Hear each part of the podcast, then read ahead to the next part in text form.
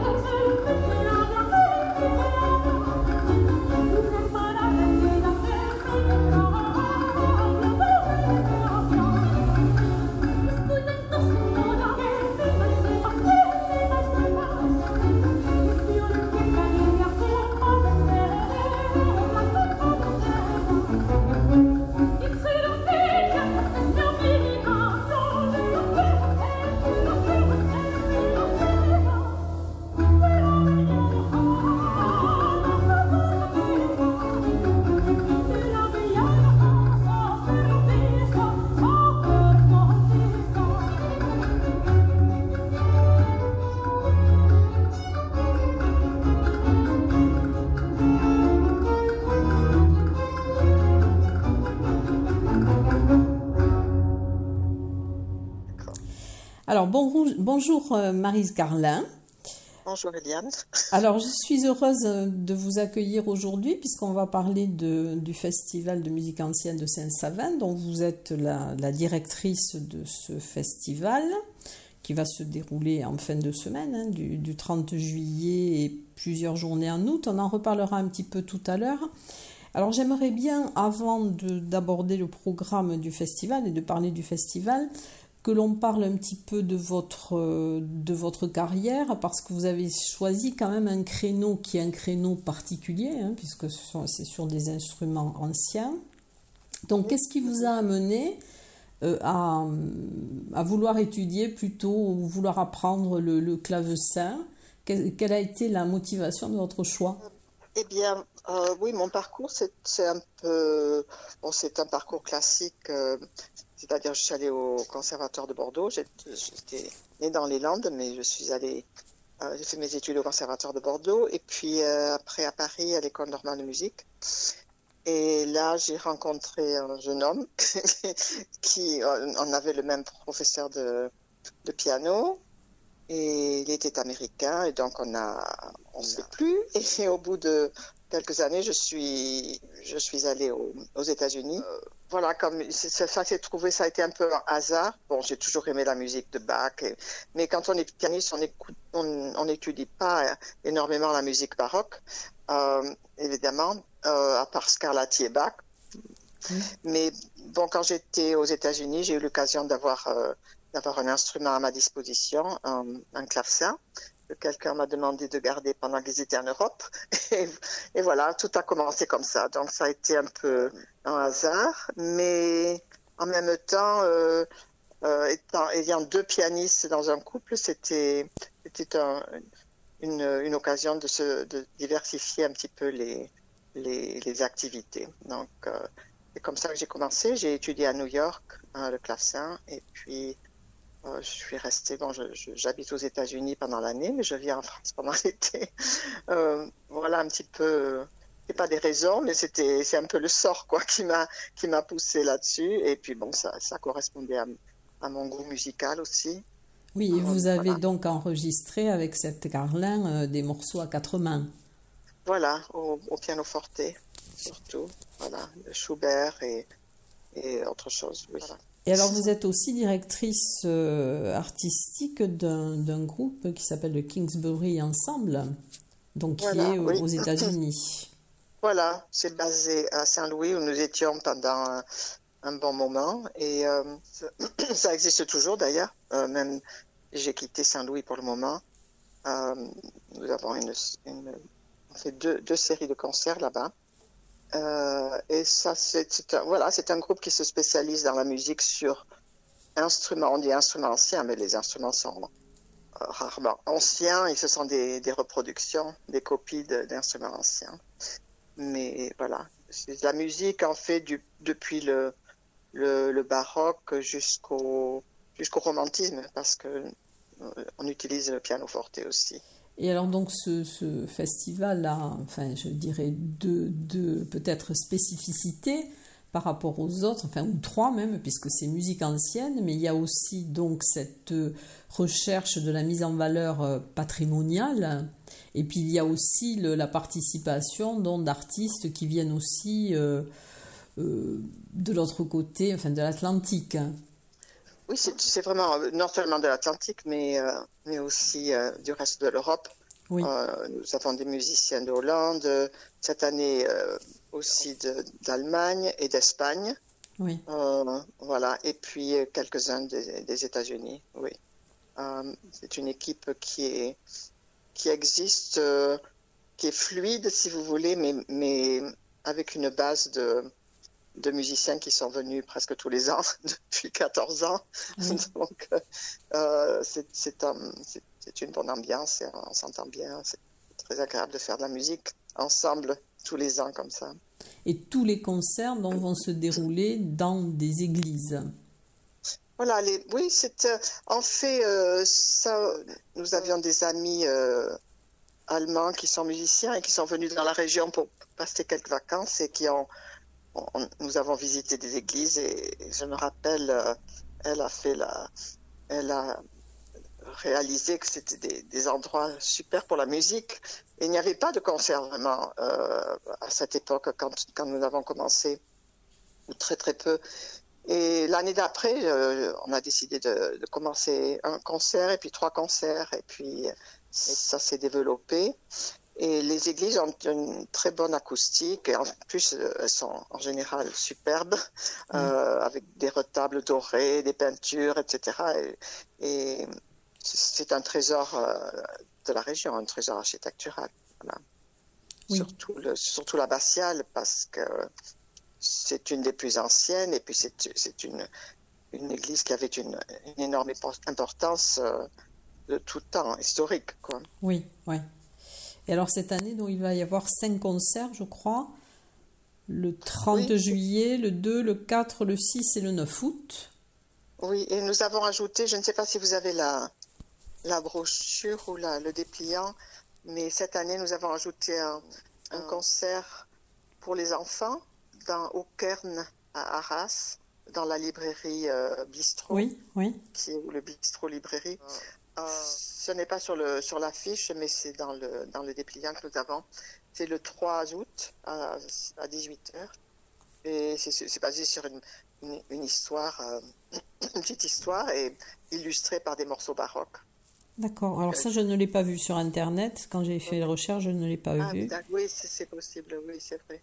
C'est vrai. Nous avons ajouté ça peut-être après que le site internet était mis à jour, mais c'est vrai. Et alors j'ai vu dans l'édition 2019, donc alors il y avait eu un concert sur le Chevalier de Saint-Georges, donc c'était je crois Jean-Michel Joanne qui a lu des textes. Mm-hmm. Oui. Et il y a eu un autre concert aussi particulier en 2021 sur l'histoire en musique du chocolat. Voilà. Oui, c'est ça, c'était amusant, c'était très ludique et nous avons eu la chance d'avoir la participation d'un maître chocolatier du Pays Basque, et en fait qui est issu d'Arras et qui nous avait donné beaucoup de chocolat à déguster pendant le concert. Je crois que les gens se sont régalés. Les chocolats Puyo de Bat, artisan créateur, qui nous avait aidé à illustrer ce concert.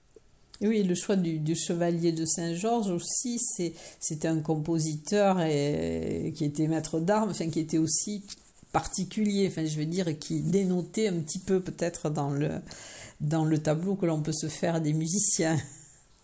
Oh oui, mais en fait, il a eu une carrière extraordinaire, même en tant que musicien, non seulement en tant que maître d'armes, bien sûr, mais il a été à deux doigts d'être le directeur de l'Opéra de Paris, parce qu'il était soutenu par Marie-Antoinette, et ce n'était que sa race, puisqu'il était métis. Oui, il était métis. Ce n'était que sa race c'était un peu de racisme la part surtout des chanteurs de l'opéra, paraît-il, qui ne voulaient pas être commandés par un métis. Mais c'était un excellent musicien et sa vie était extraordinaire aussi. Nous avons eu beaucoup de plaisir et c'était un petit spectacle de théâtre parce que Jean-Michel avait un scénario, si on peut dire. Donc c'était à la fois du théâtre et de la musique et les musiciens étaient aussi appelés à être un peu acteurs en même temps. Donc ça a été une expérience intéressante que nous renouvellerons au besoin. Oui.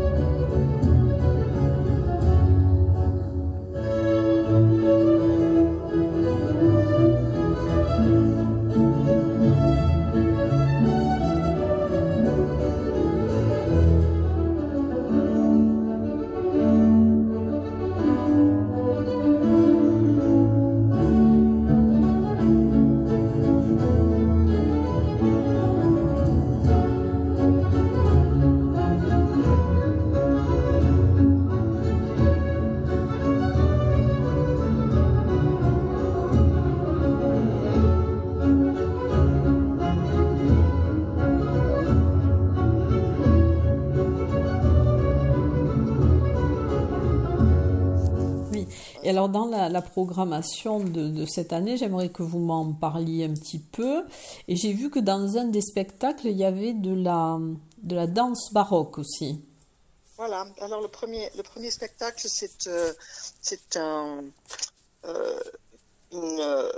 nous avons une excellente jeune danseuse qui est aussi violoniste et claveciniste, qui est issue du Conservatoire de Versailles et puis de l'Université de Paris aussi, elle est diplômée.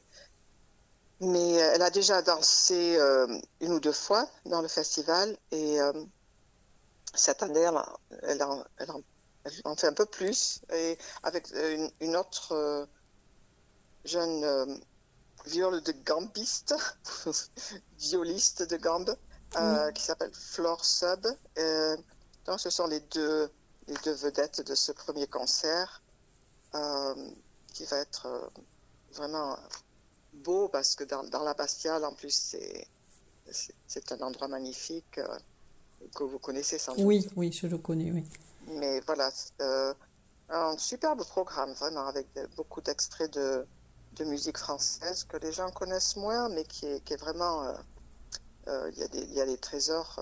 Et puis quand c'est dansé, ça prend une autre dimension aussi. Donc c'est en costume aussi.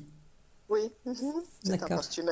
Elle sera seule, mais aussi ce qui est intéressant, c'est que beaucoup de la chorégraphie date du siècle des œuvres musicales. Donc nous avons tout un trésor à l'Opéra de Paris avec la notation de la danse qui nous a permis de reconstituer les danses telles qu'elles étaient. Ce qui est vraiment intéressant et passionnant. Et donc ce concert aura lieu le 30 juillet. Voilà, oui, le 30 juillet. Et à la Bastiale donc de Saint-Savin. À 20h30, voilà. Voilà. Et alors le 2 août, donc, vous allez à l'église d'Arcisan avant. Voilà, oui, c'est une église qui est aussi très jolie et plus petite que la Bastiale, mais... nous adaptons aussi les programmes musicaux à l'acoustique parce que certains instruments sonnent mieux dans certains espaces. Voilà. Et là, il y a des œuvres pour clavecin. Le clavecin se perd un peu dans la Bastiale parce que c'est beaucoup plus grand. Et donc, nous avons une chanteuse aussi. Et le thème, c'est le... Les mondes de nouveau en musique, c'est ça? Voilà, oui, parce que, comme j'explique dans le dépliant, il y a eu une intense période de découverte et de voyage, bon, qui a continué, mais c'était la fascination que ces nouveaux pays exerçaient sur la société de l'époque était très très forte. Et donc beaucoup de sujets d'opéra étaient basés sur, par exemple, la Turquie ou l'Amérique ou même l'Iran. Et dans ce programme,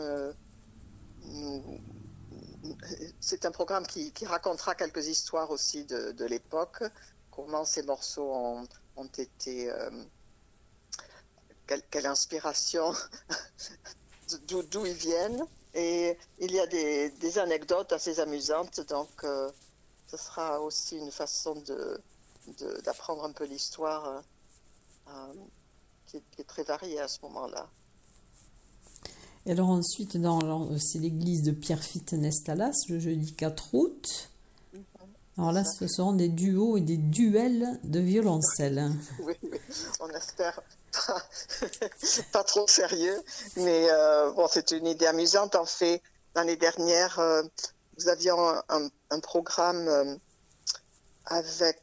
ah oui, je me rappelle, c'était un programme, un trio avec pianoforte, et plusieurs personnes ont vu deux autres violoncellistes qui jouent avec nous dans le groupe, et quelqu'un avait suggéré de faire un programme avec plusieurs violoncelles. Alors, cette année, ça ne peut être que deux violoncelles, mais il y a c'est un programme avec aussi violon et clavecin qui sera amusant.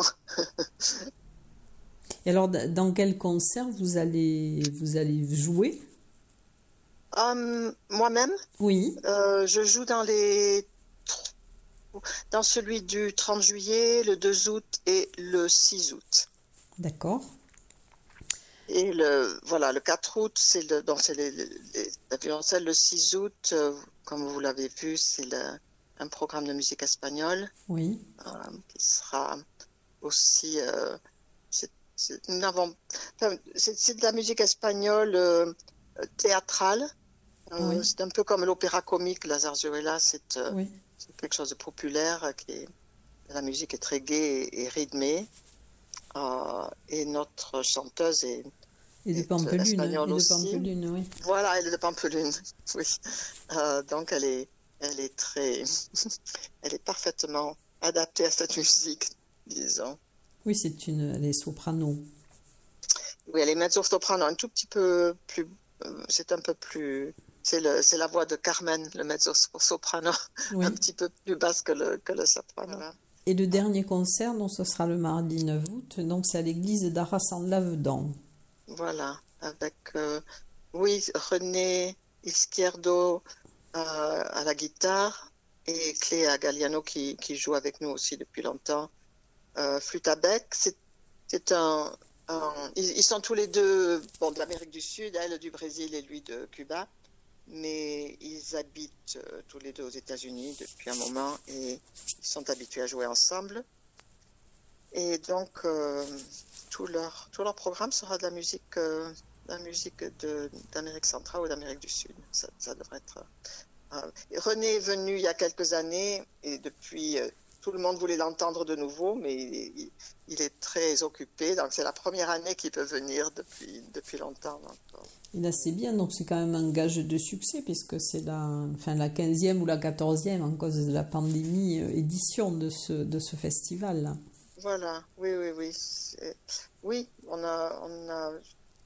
n'avons pas pu venir, c'était en 2020 je suppose, parce que là, tout était arrêté. L'année dernière, quand nous avons repris, et c'était aussi quand même un peu différent parce qu'à l'époque il fallait les masques, c'était un peu plus compliqué, les passes sanitaires, les sièges organisés avec beaucoup plus d'espace, mais bon, tout le monde a été vraiment s'est soumis à ces règles. C'était un plaisir de se revoir après une interruption d'un an. Voilà. Et alors l'harmonie entre la nature et la musique, c'est quelque chose de très important pour vous ? Ah oui, c'est vraiment fondamental, je veux dire. Je ne pourrais vivre ni sans l'un ni sans l'autre, disons. Et je crois que c'est le cas pour beaucoup de musiciens aussi. Et puis bon, évidemment, la nature dans les Pyrénées, c'est quelque chose de magnifique. Moi, mon père est originaire d'ici, en fait. Son père était d'Arras et lui, il est mineur. À Sidiens, où nous sommes avec notre maison, et puis donc moi de tout temps nous sommes venus en vacances, et puis c'est très important. Mes enfants ont grandi ici aussi pratiquement pendant tout l'été. La nature c'est essentiel, quoi. C'est vraiment, et ça évidemment avec la musique ça se marie parfaitement avec la belle musique, quoi. Et disons, et l'architecture aussi, c'est vraiment un ensemble, la musique, les églises et puis la nature, c'est... Oui, la spiritualité aussi, enfin... Oui, c'est vraiment un trio qui est essentiel, je trouve. Et alors, comment vit votre festival ? Vous êtes sponsorisé, enfin subventionné ? Oui, ça c'est une bonne question. Oui, nous sommes subventionnés par la région et en principe surtout par le village de Saint-Savin qui nous soutient énormément depuis le début, oui. Puisque là ça a pris naissance à Saint-Savin, et puis 2 ou 3 années après, je crois que seulement nous avons cherché à faire, surtout à cause de l'acoustique, parce que les instruments anciens sont un peu moins résonnants que les instruments modernes, donc... Nous avons cherché des églises un peu plus petites, mais l'essentiel de notre soutien vient de Saint-Savin. Je dois remercier à ce sujet toute l'équipe de la mairie qui nous apporte énormément de soutien moral et pratique et financier. Voilà, et puis les autres, je ne parle pas des autres villages qui aussi contribuent énormément à notre succès. Arras, Pierre-Fitte et Arcisans. Donc c'est grâce à eux surtout que nous pouvons survivre. Et vous avez des mécènes privés ? Non. L'autre source de revenus, c'est vraiment les recettes. Oui, les recettes, voilà. Oui. Non, je trouve que, au contraire des États-Unis, je compare avec le groupe que j'ai aux États-Unis où la plupart de nos revenus, ce sont justement les mécènes privés. Et je n'ai pas eu l'occasion de solliciter ou d'avoir des contributions privées comme ça en France. Je ne sais pas si c'est général ou... Oui, il y a beaucoup de festivals qui fonctionnent sans mécènes privés.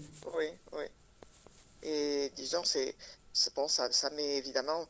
davantage de pression sur les villages, et ce serait bien si davantage de gens, même je dirais même des dons de moyens, c'est pas nécessaire d'avoir si tout le monde participait un peu plus, disons, ce serait plus facile, mais jusqu'à maintenant, bon, nous arrivons à survivre, mais je crois que tout le monde a cette impression, et surtout après 2 dures années de pandémie, de Covid, oui.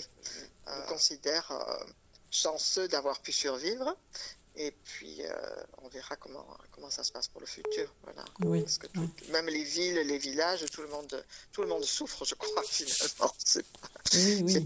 C'est pas seulement les arbres, mais c'est tout. Bon, merci de m'avoir appelé. Et bon festival si jamais je ne viens pas. Voilà. D'accord. OK, au revoir. Bon courage, au revoir. Au revoir.